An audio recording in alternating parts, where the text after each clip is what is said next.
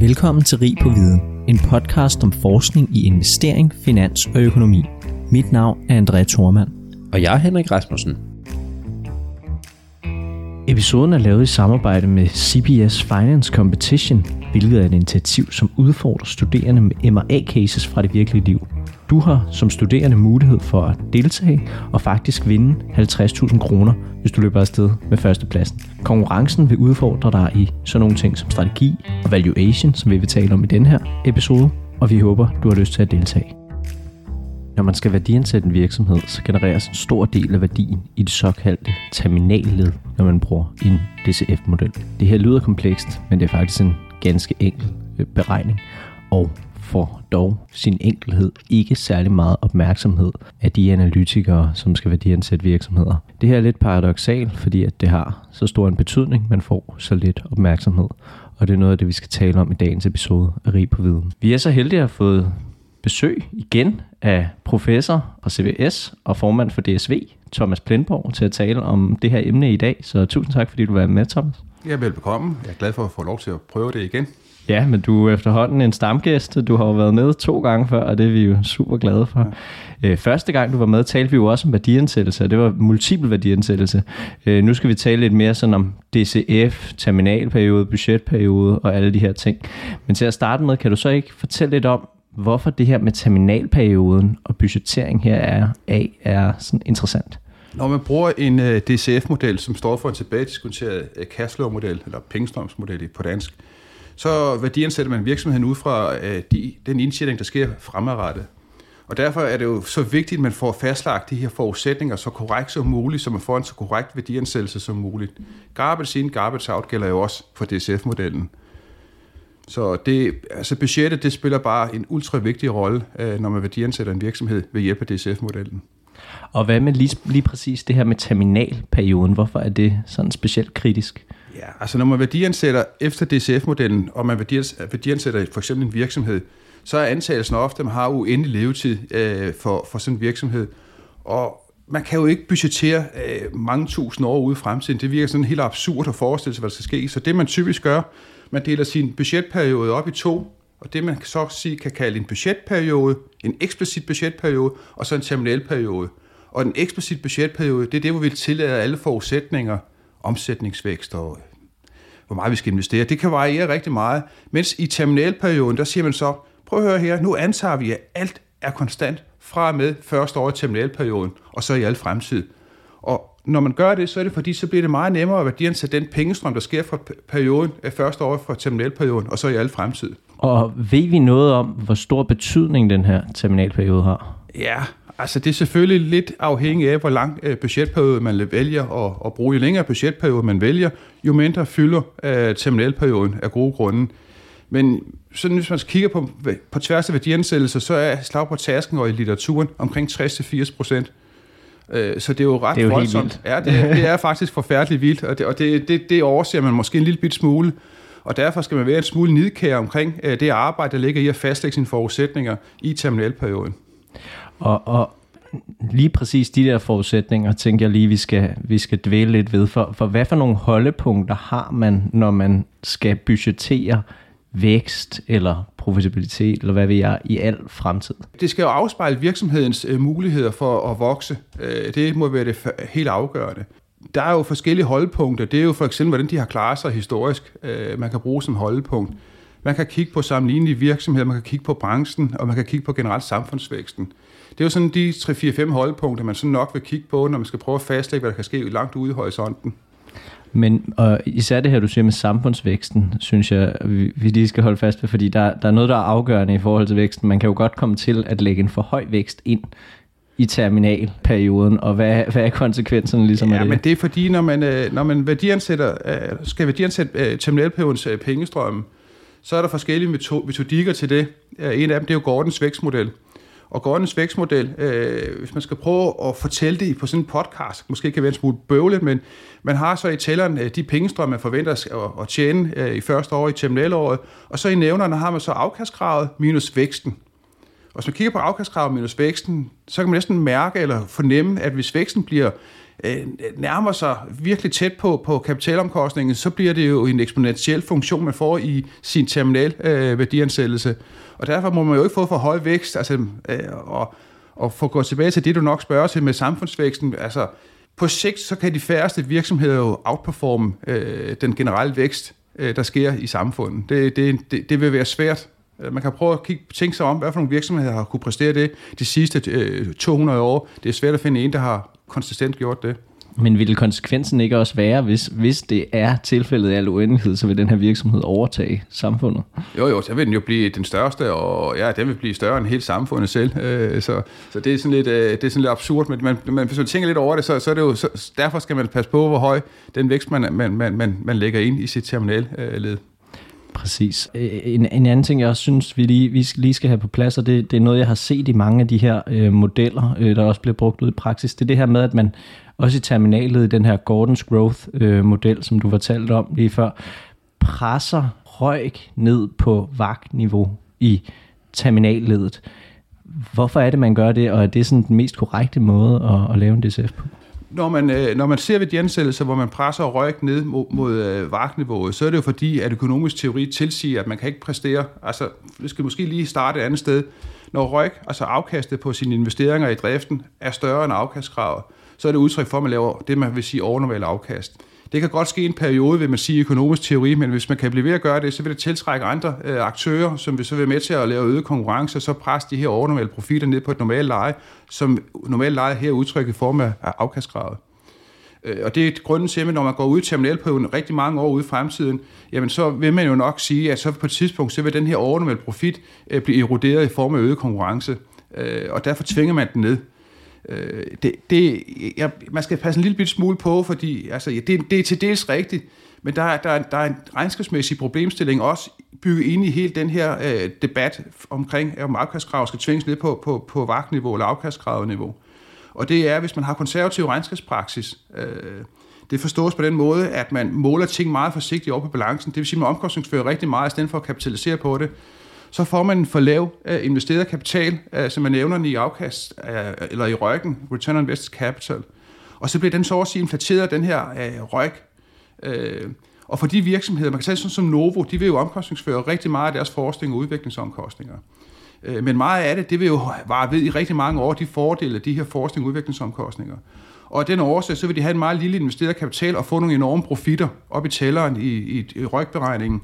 Så de vil, de vil per definition øh, vil have en røg eller afkast på investeringerne, driftsinvesteringerne, som er større end varken, også på lang, lang, lang, lang sigt. Øh, for sådan en type virksomhed må vi altså ikke presse ned mod varken. Det er forkert. Nej, præcis, og, og det tror jeg også lidt af udfordringen i mange af sådan nogle modeller, så bliver man enige om en eller anden standard, man bruger og, spreder du ud i en hel organisation. Ikke? Ja. Og det der jo netop er konsekvensen lige ved sådan et tilfælde, det er, at du vil få en alt for konservativ værdiansættelse. Ja, alt for, er fuldstændig rigtigt. Og netop fordi, at, at så meget værdien jo ligger øh, derude. Ja. Men har vi andre holdepunkter i forhold til det her med, når vi skal budgettere øh, væksten fremadrettet? Ja, altså det, man, man vil sige, at øh, altså, hvis man skal kode hen ind på bouillonterning, så er den vækst, som en virksomhed kan præstere, det må være, øh, det må være den øh, prisstigning, de prisstigninger, de kan få på deres produkter øh, på lang sigt, og her vil man nok kigge lidt på inflationen, og så vil man spørge sig selv, om de kan overføre de, de stigende priser på, på deres indkøb og lignende og på lønninger. Kan de overføre det til, til, til deres kunder? Og kan de gøre det en til en, så kan inflationen være et godt udtryk for det. Og hertil kommer så også realvæksten. Så hvis man forestiller sig, nu er inflationen lige pt. høj, men hvis den var 1% inflationen, og realvæksten var halvanden, jamen så vil, altså volumenvæksten, jamen så vil man sige 2,5% cirka. Det vil være sådan et slag på tasken, man vil bruge som, som øh, vækst. Så der er i hvert fald også mange faktisk makroøkonomiske ting, man bør have en holdning til, når man skal I lave en værdiansættelse. Ikke? Øh, hvad er inflationen, hvad er realvæksten osv., som er noget, som vi måske ikke så tit har en holdning til som sådan mikroøkonomer. Vel? Nej, det er nok rigtigt. Jeg tænkte også lige, at jeg vil også lige have nogle af, af, af dine erfaringer her, øh, hvis vi kan sådan koge en værdiansættelse ned, eller hvis vi kan koge øh, nogen, eller din store viden omkring værdiansættelse ned til sådan tre gode råd, man skal have en mind, når man skal lave den bedste øh, værdiansættelse. Hvad vil det så være?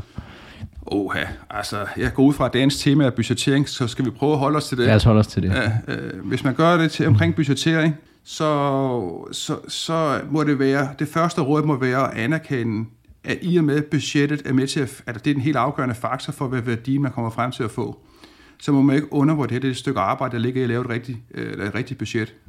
Øh, det, jeg vil mene, det her helt hovedparten af ens indsats skal ligge. Øh, det må få de her forudsætninger øh, så korrekt som muligt. Det vil sige, at man går ud og undersøger alt det, man skal, for at få efterprøve de ting, man skal efterprøve, for at få et fornuftigt budget. Så det er tid.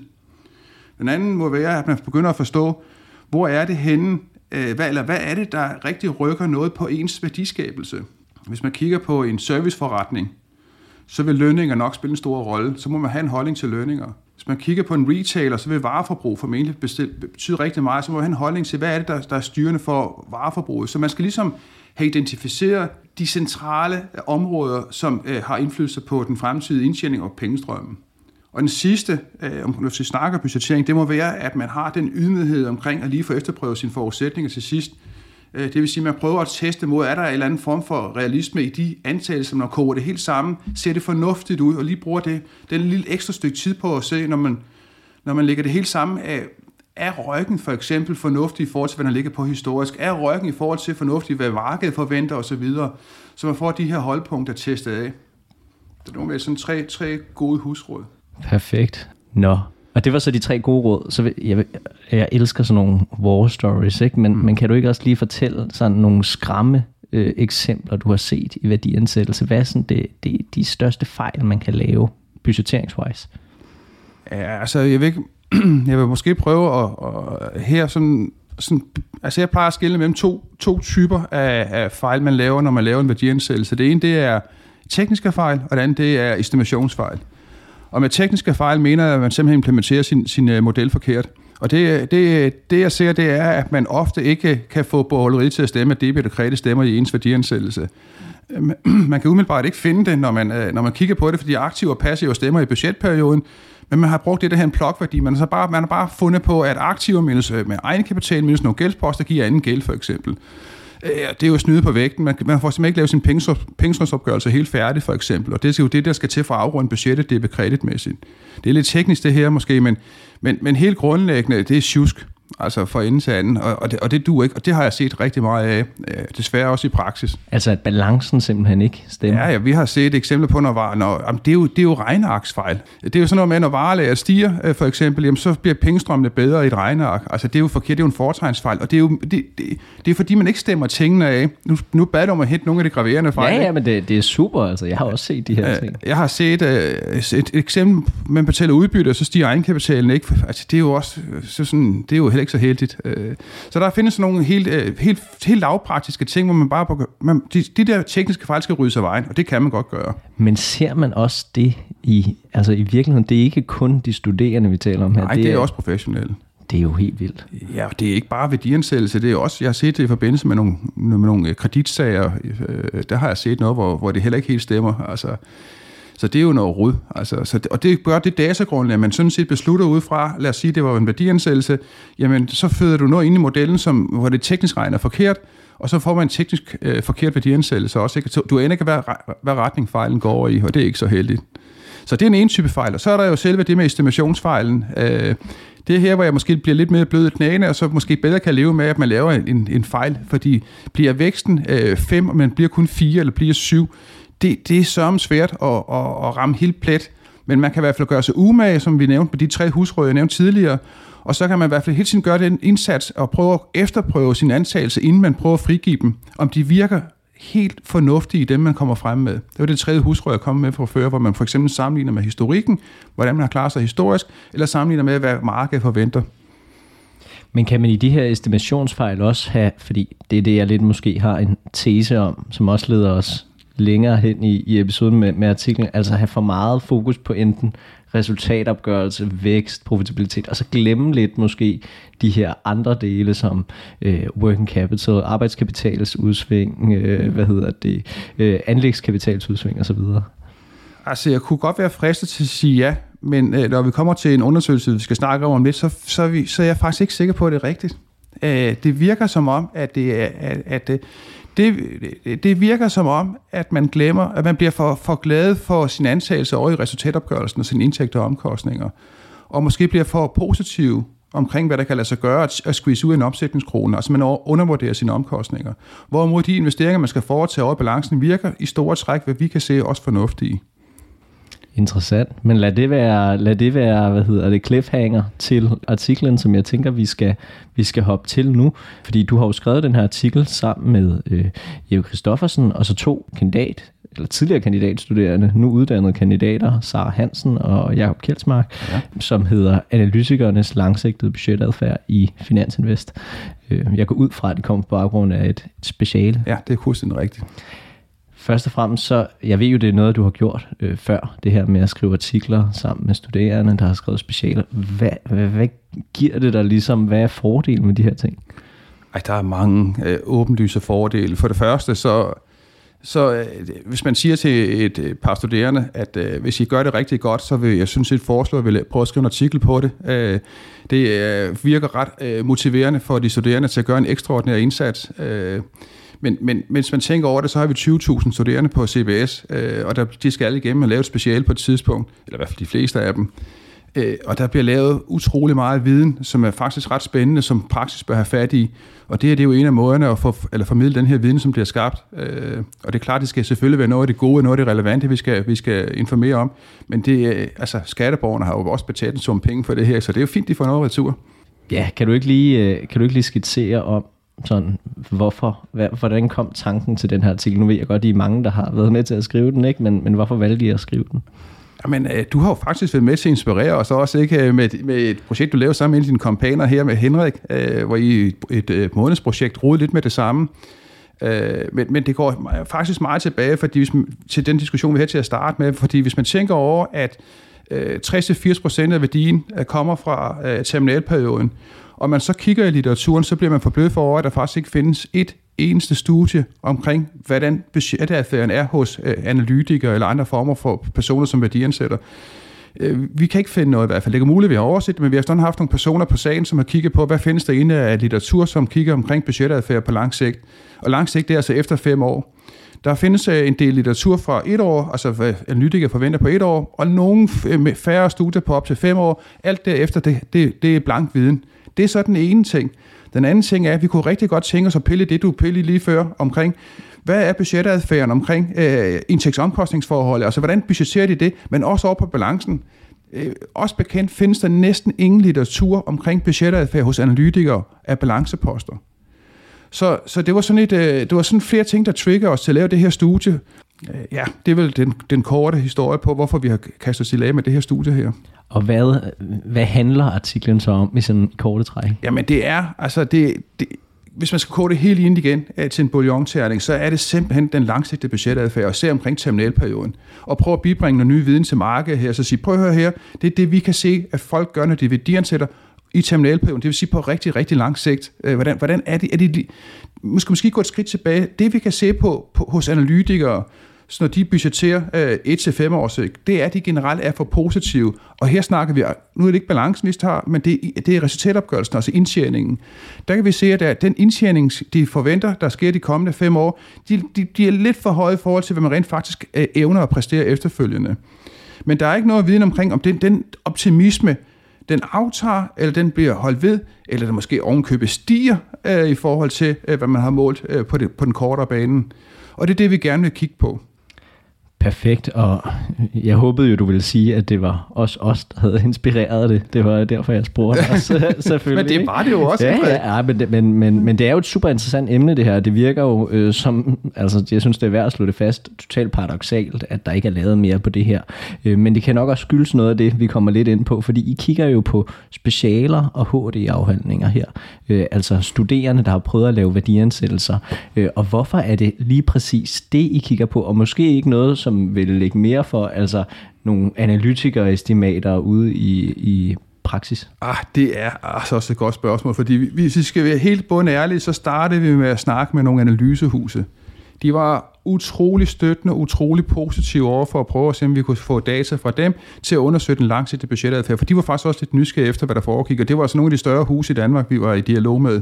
Det, der bare, det vi endte op med, det var bare, at de ligger ikke i en, kan man sige, øh, klar format, og de har ofte ikke gemt øh, dataene nok øh, i fint nok format, eller i databaseformat, og så, øh, Og ofte så var det ikke granuleret nok. Altså det var ikke fint nok til det, vi skulle bruge det til. Altså vi skulle have fat i. Så efter noget, noget boks med det, så kom vi til den konklusion, det kan vi altså ikke. Og der var vi ved at kaste håndklædet i ringen. Så min kollega Jeppe Kristoffersen, han, det, var, det var hans idé, der kom på, hvad med at bruge, hvad med at bruge studerende? Og det, der er charmerende ved, ved studerende, det er, at i modsætning til analytikere, der, der er de jo øh, jomfruelige omkring incentive. De har ikke nogen bias til at, at, at, at være for positiv eller negativ overhovedet. De prøver bare på deres bedste evne at komme ind og sige, det er det, vi tror, der kommer til at ske omkring virksomheden. De skal ikke skabe omsætning til dealerbordet. De skal ikke have dialog med, med lederen eller med direktøren for selskabet, de dækker om to måneder igen. De kan tillade sig at være helt frie i forhold til, hvordan de vil agere omkring deres budgetantagelser. Så vi tænkte, det var, det, det var godt nok en god, øh, det var en god gruppe at bruge. Så ja, så er de ikke så erfarne som analytikerne. De har ikke gjort det så ofte, som, som analytikere har gjort, men de har fire måneder, ofte to, to, der arbejder sammen. Det vil sige, det må kunne kompensere lidt for det. Så det var en af, eller nogle af de væsentligste årsager til at tage studerende. Den sidste grund til at tage øh, studerende og deres, øh, deres specialer, det er, vi har det fineste datagrundlag, altså detaljeret datagrundlag omkring deres budgetantagelse. Vi kan gå ned og se på, hvad for nogle omkostningsposter de budgeterer på tværs af, nu har vi en sample her på 300 cirka øh, specialer, vi bruger, øh, der har lavet en værdiansættelse. Så vi kan jo gå ned meget finere og sige, hvordan, de, hvordan budgetadfærden er på et, et mere detaljeret niveau, end man kan i litteraturen. Så vi synes jo, der er rigtig, rigtig mange fordele ved det, vi har gjort. Ja, og, og de her må jo alt andet lige også være meget tættere på teorien, fordi de jo lige har haft det, og det er det, de skal vise, at de kan præstere over for en, en, en, en eksaminationssituation ja. og så videre. Ikke? Det jeg også lidt tænker på øh, i forhold til det der, det er sådan, og det er måske relevant for nogle studerende, der skal skrive speciale videre, altså det data, er det sådan helt basalt, at I har taget specialerne og så skrevet dataen ind i et Excel-ark, eller øh, ja. kunne I få dem? Nej, vi har, vi har haft indsatsningsarbejde. Vi har haft seks studerende, som har siddet og knust de her, og vi har jo samlet mange øh, data ind. Vi tror, vi, vi laver sådan et, øh, hvad kan kalde en kontoplan, kalder vi den, hvor vi simpelthen siger, hvordan vi tog, eller hvad var ikke, lad os sige, vi har taget 10 specialer først, og så bad vi dem om at og køre dem igennem, de seks studerende, og så genbesøgte vi det, og genbesøgte vi, og genbesøgte det, og så bad vi om at kode på tværs, og sådan så vi havde ens kodning, at de kode på ens måde. Øh, og på den måde var vi sikre på til sidst, at det, der så blev kodet ind, at det var også noget, vi kunne stole på i forhold til, hvad der var brugt i speciale.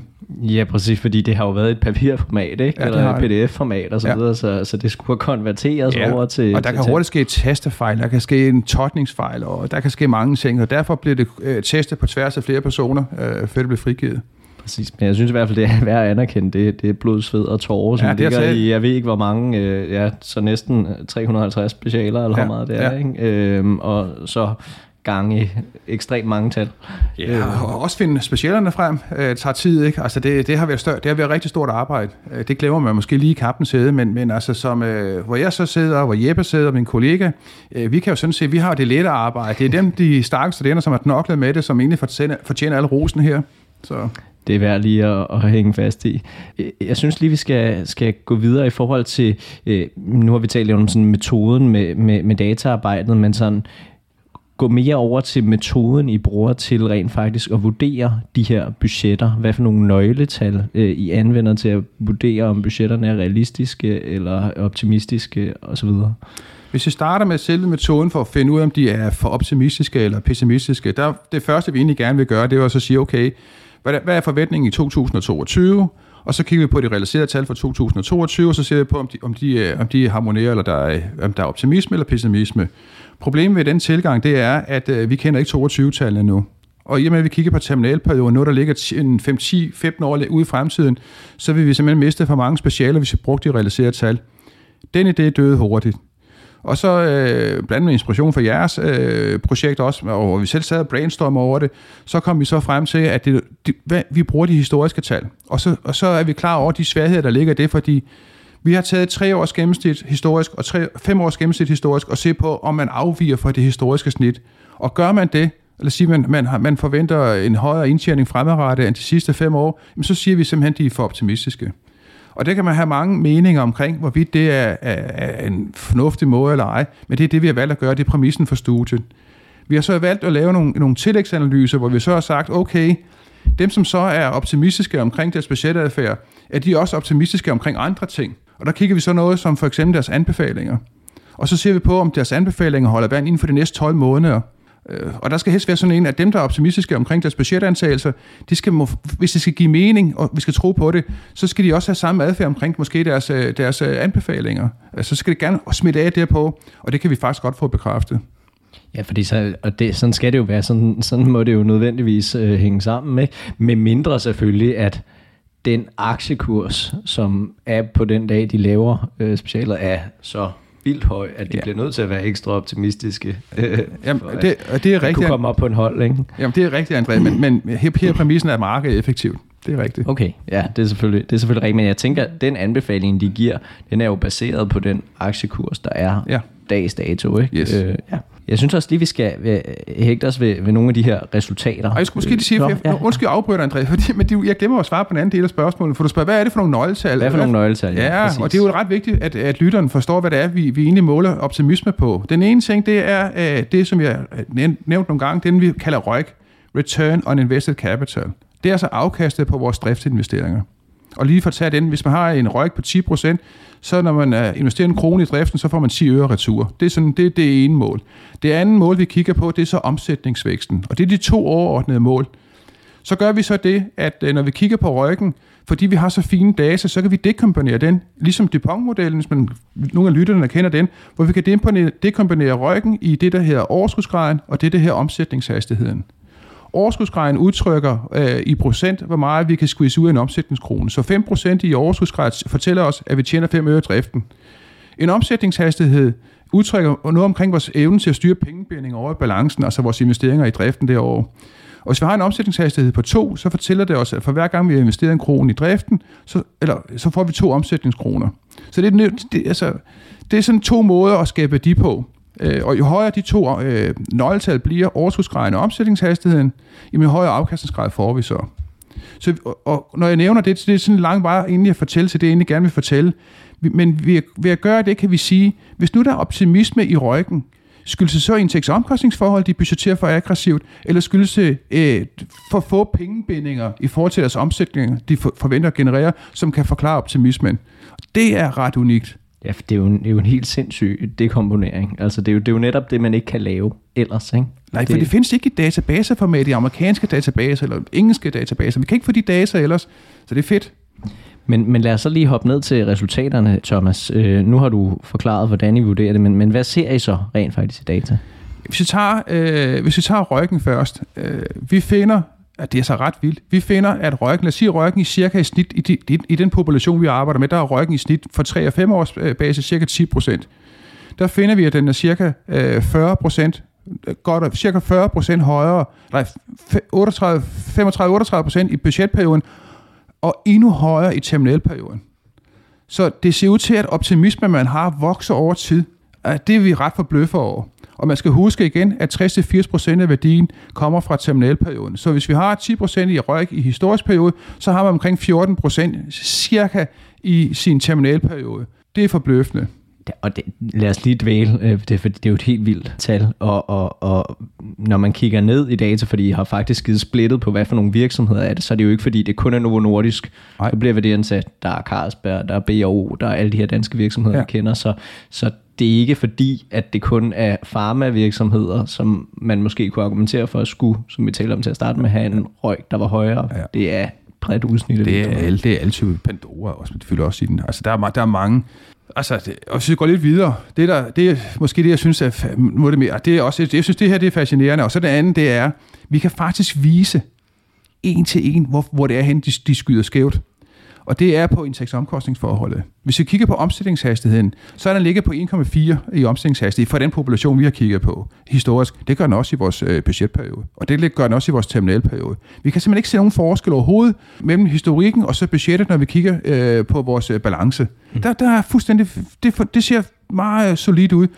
Når man kigger på indtægtsomkostningsforholdet, så finder vi, pokker var det, næsten op på 60% højere overskudsgrad i øh, i terminalperioden, end man har historisk. Og det er, prøv at tænke over 60 procent, det, det, er så, det er så vanvittigt. Altså, måske 50 procent, det er det lav der. Det er så vanvittigt tal, man ikke kan forstå det. Ja, og det, det er helt vildt. Jeg sidder faktisk med, med tallene, som I giver på, øh, ja, nu kan jeg ikke huske sidetallet, men, men det, det er en meget flot fremvisning af dataene, der er i artiklen. Øh, og det er sådan noget fra historisk har EBIT-marginen, som er det her indtægtsomkostningsforhold, du fortæller om, ligget på måske 10%, men i terminalperioden ligger det på nu prøver jeg at se her, 14-15 procent. Altså, cirka 50 procent. Præcis, 5 procents points ja. forbedring øh, på forventninger. Men, men André, jeg kan bedre lige sige 50 procent. Det har jeg, præcis. Jamen, det, det, lyder, det, det lyder jamen, det er også rigtigt, fordi når du driver en forretning og skal øge din margin fra 10 procent til 15 procent, over en bred population virksomhed, det, det, det, det, det for mig at se næsten utænkeligt. Altså, det svarer til, at du skal gå hen i, uh, i øh, uh, IMR, så skal du betale øh, uh, 50, eller 50 procent mere, i, altså, eller, ikke, man skal betale meget mere for varen, for at komme i mål med, det gider du da ikke som forbruger. Altså, det er ikke så nemt at, at få den prisstigning igennem. I hvert fald mange interne sådan, øh, produktivitetsforbedringer og sådan noget, der skal, skal laves for at, for at nå frem til det. Ikke? Det, det kan virke let i regnearket, men, men for de virksomheder, ja. der skal gøre det, er det jo en kæmpe opgave. Man kan undre sig, at de kan præstere det sidste øh, fem år tilbage i tid. Der har de i hvert fald ikke kunne gøre det. Nej, præcis, og det er jo lidt tilbage til det her med, at, at tingene er altid bedre i, i fremtiden. Ikke? Mm. Øh, men det siger virksomhederne jo også. Altså højst sandsynligt, de her studerende har jo nok kigget også på en eller anden guidance kunne jeg forestille mig. Altså, jeg vil tro, at, at øh, når de her studerende har lavet den her videoansættelse, så er det jo ikke, fordi de sådan fuldstændig blindt har, øh, hvad hedder det, budgetteret performance. Virksomheder kommer med langsigtet guidance. Virksomheder siger også, tingene bliver bedre i morgen, altid, ikke? fordi ellers har ledelsen jo ikke en berettelse. Mm. Så kan der ikke også være noget af det her, der spejler tilbage på ledelserne, som måske er optimistiske? Øh, ja, ja, før jeg svarer, så vil jeg sige, vi er ikke inde og kigge på i undersøgelsen, hvad kan forklare den her optimisme. Men for, altså for egen regning, der er jeg nok enig med dig i, at man øh, også måske på grund af manglende erfaring som studerende, godt kan blive grebet af stemningen, og så sige, det virker. Hvis de mener det her, den her dygtige ledelse, jamen så kan det godt være, at det bliver bedre i morgen, end det har været de sidste øh, fem år. Og det forklarer jo stadig ikke det der hop til terminalperioden, nej, vel? Men, nej. men budgetperioden kan det måske, ja. jeg ved godt, I ikke skriver om nej. det, men forklare et eller andet om. Ikke? Ja.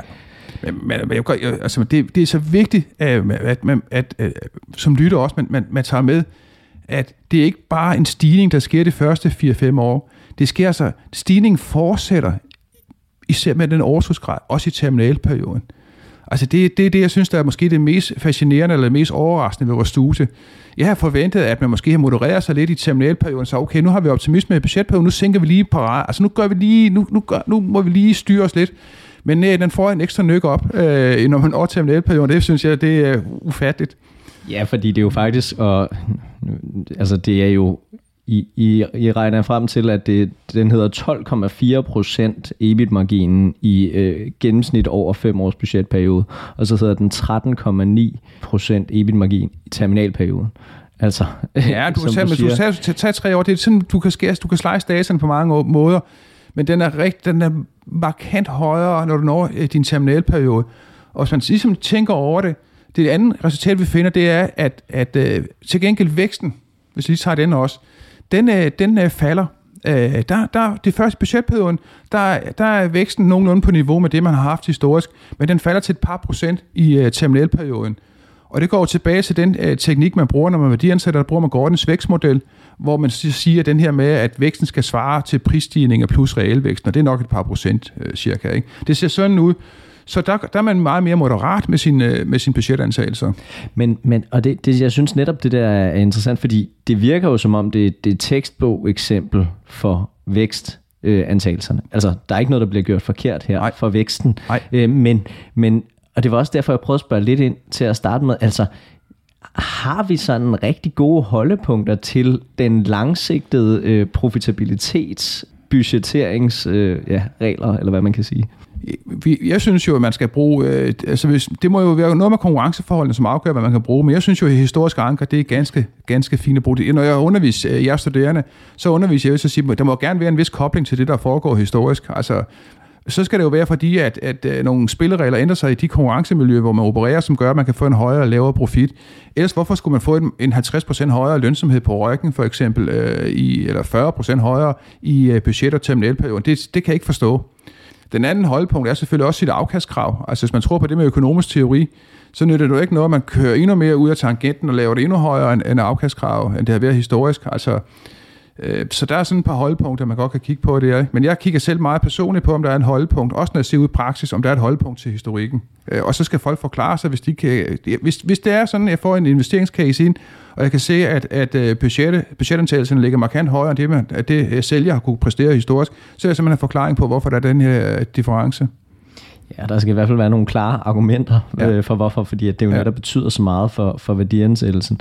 Men, og, og det vi jo også skal huske, det er, at altså, en ting er, at vi siger, at terminalperioden øh, er meget højere. Det lyder måske ikke så slemt, men, men det, det jo i virkeligheden betyder, det er jo, at profitabiliteten og afkastet på den investerede kapital øh, er rekordhøj i al fremtid. Det er jo sådan set det, jeg, jeg, det betyder. Jeg glemmer at sige det, André, lige før. Vi har tænkt på det lige før, da, da vi snakkede sammen, for jeg tænkte, det skal jeg skulle lige sige, fordi, det, fordi det, er jo, det er jo det, man skal tænke over. Hver eneste år, så skal der ikke, der er ikke sådan, hvis man får en, øh, en krise, en finanskrise, man får en eller anden, øh, nej, man skal stadigvæk levere de der 14 øh, procent i røg, øh, hvor man præsterer 10 procent i gennemsnit historisk.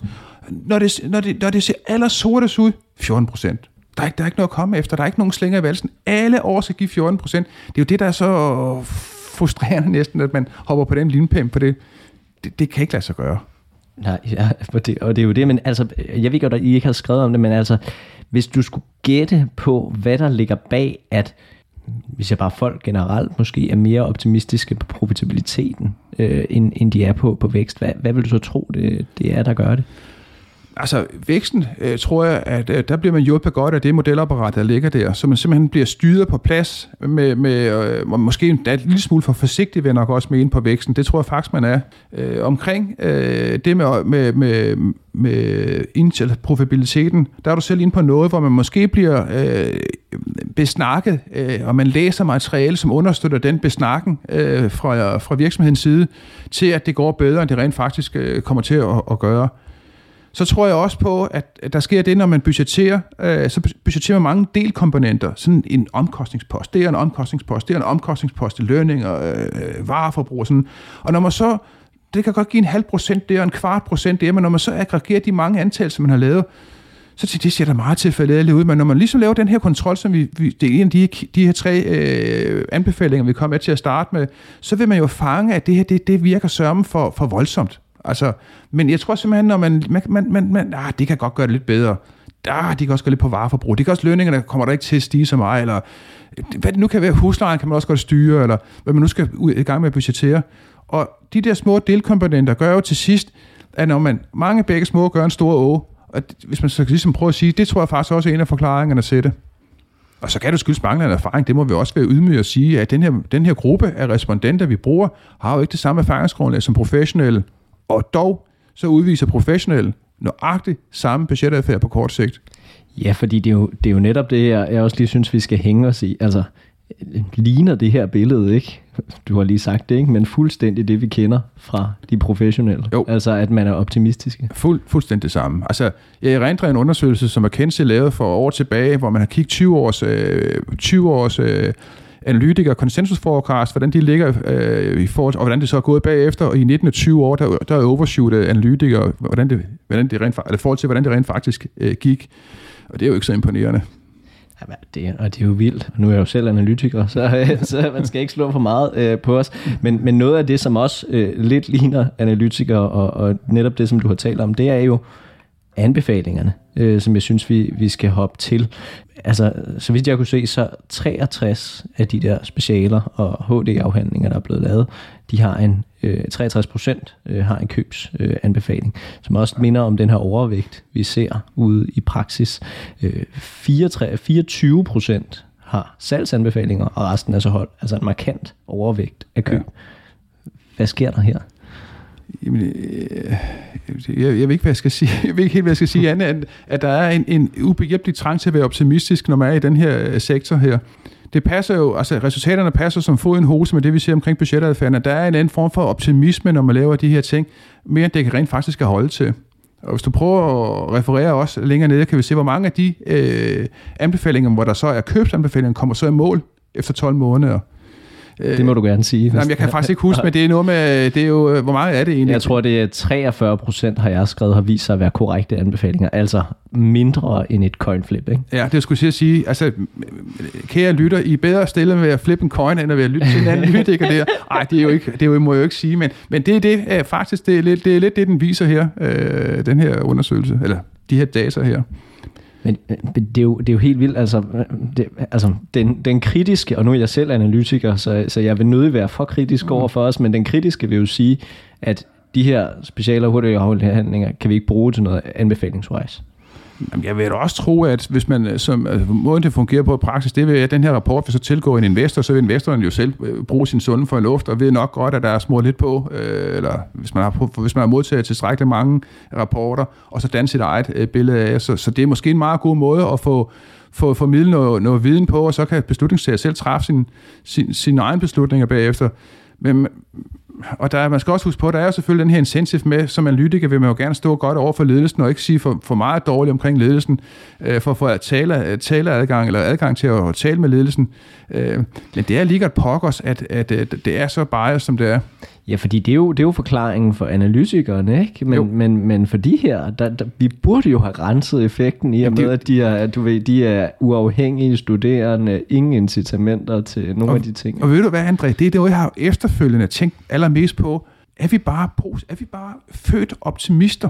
Altså er vi, det, det kan ikke gennemskue helt, men der er, det undrer mig, at når vi har en, en, en population, som alt den lige er meget, skulle være så ren som muligt i forhold til i hvert fald analytikere, har nøjagtigt samme budgetadfærd. Fuldstændig samme budgetadfærd.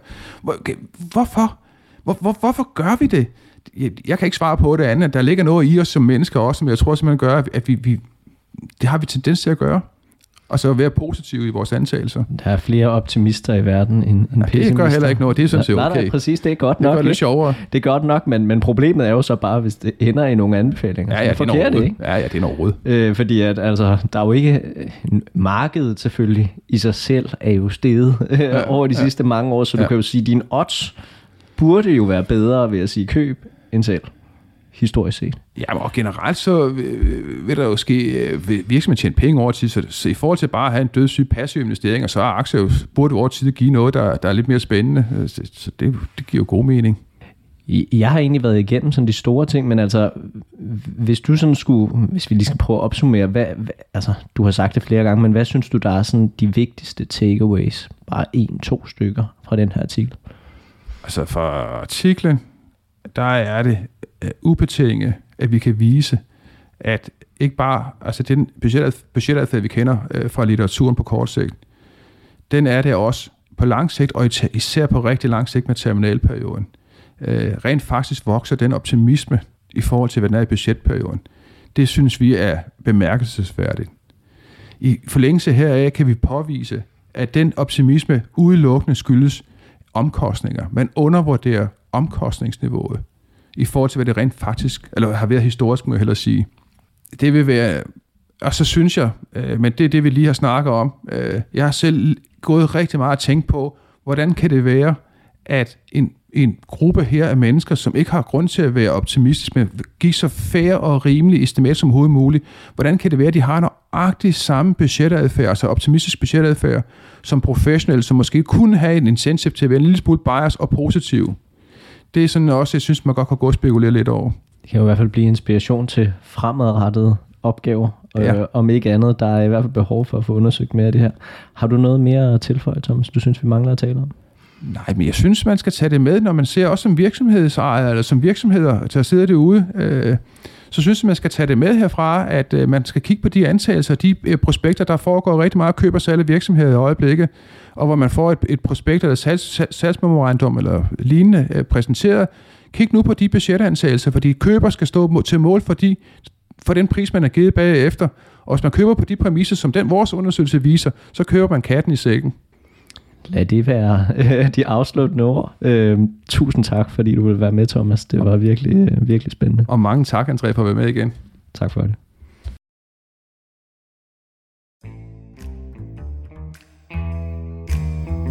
Tak for, at du lyttede med til Rig på Viden. Jeg håber, at du lærte noget, og hvis du nu synes godt af vores podcast, så kan du støtte os ved at følge den på Spotify eller skrive en anbefaling på iTunes. Inde på LinkedIn, der kan du følge André Thormand, Benjamin Somofen eller Henrik Fode Rasmussen. På genhør.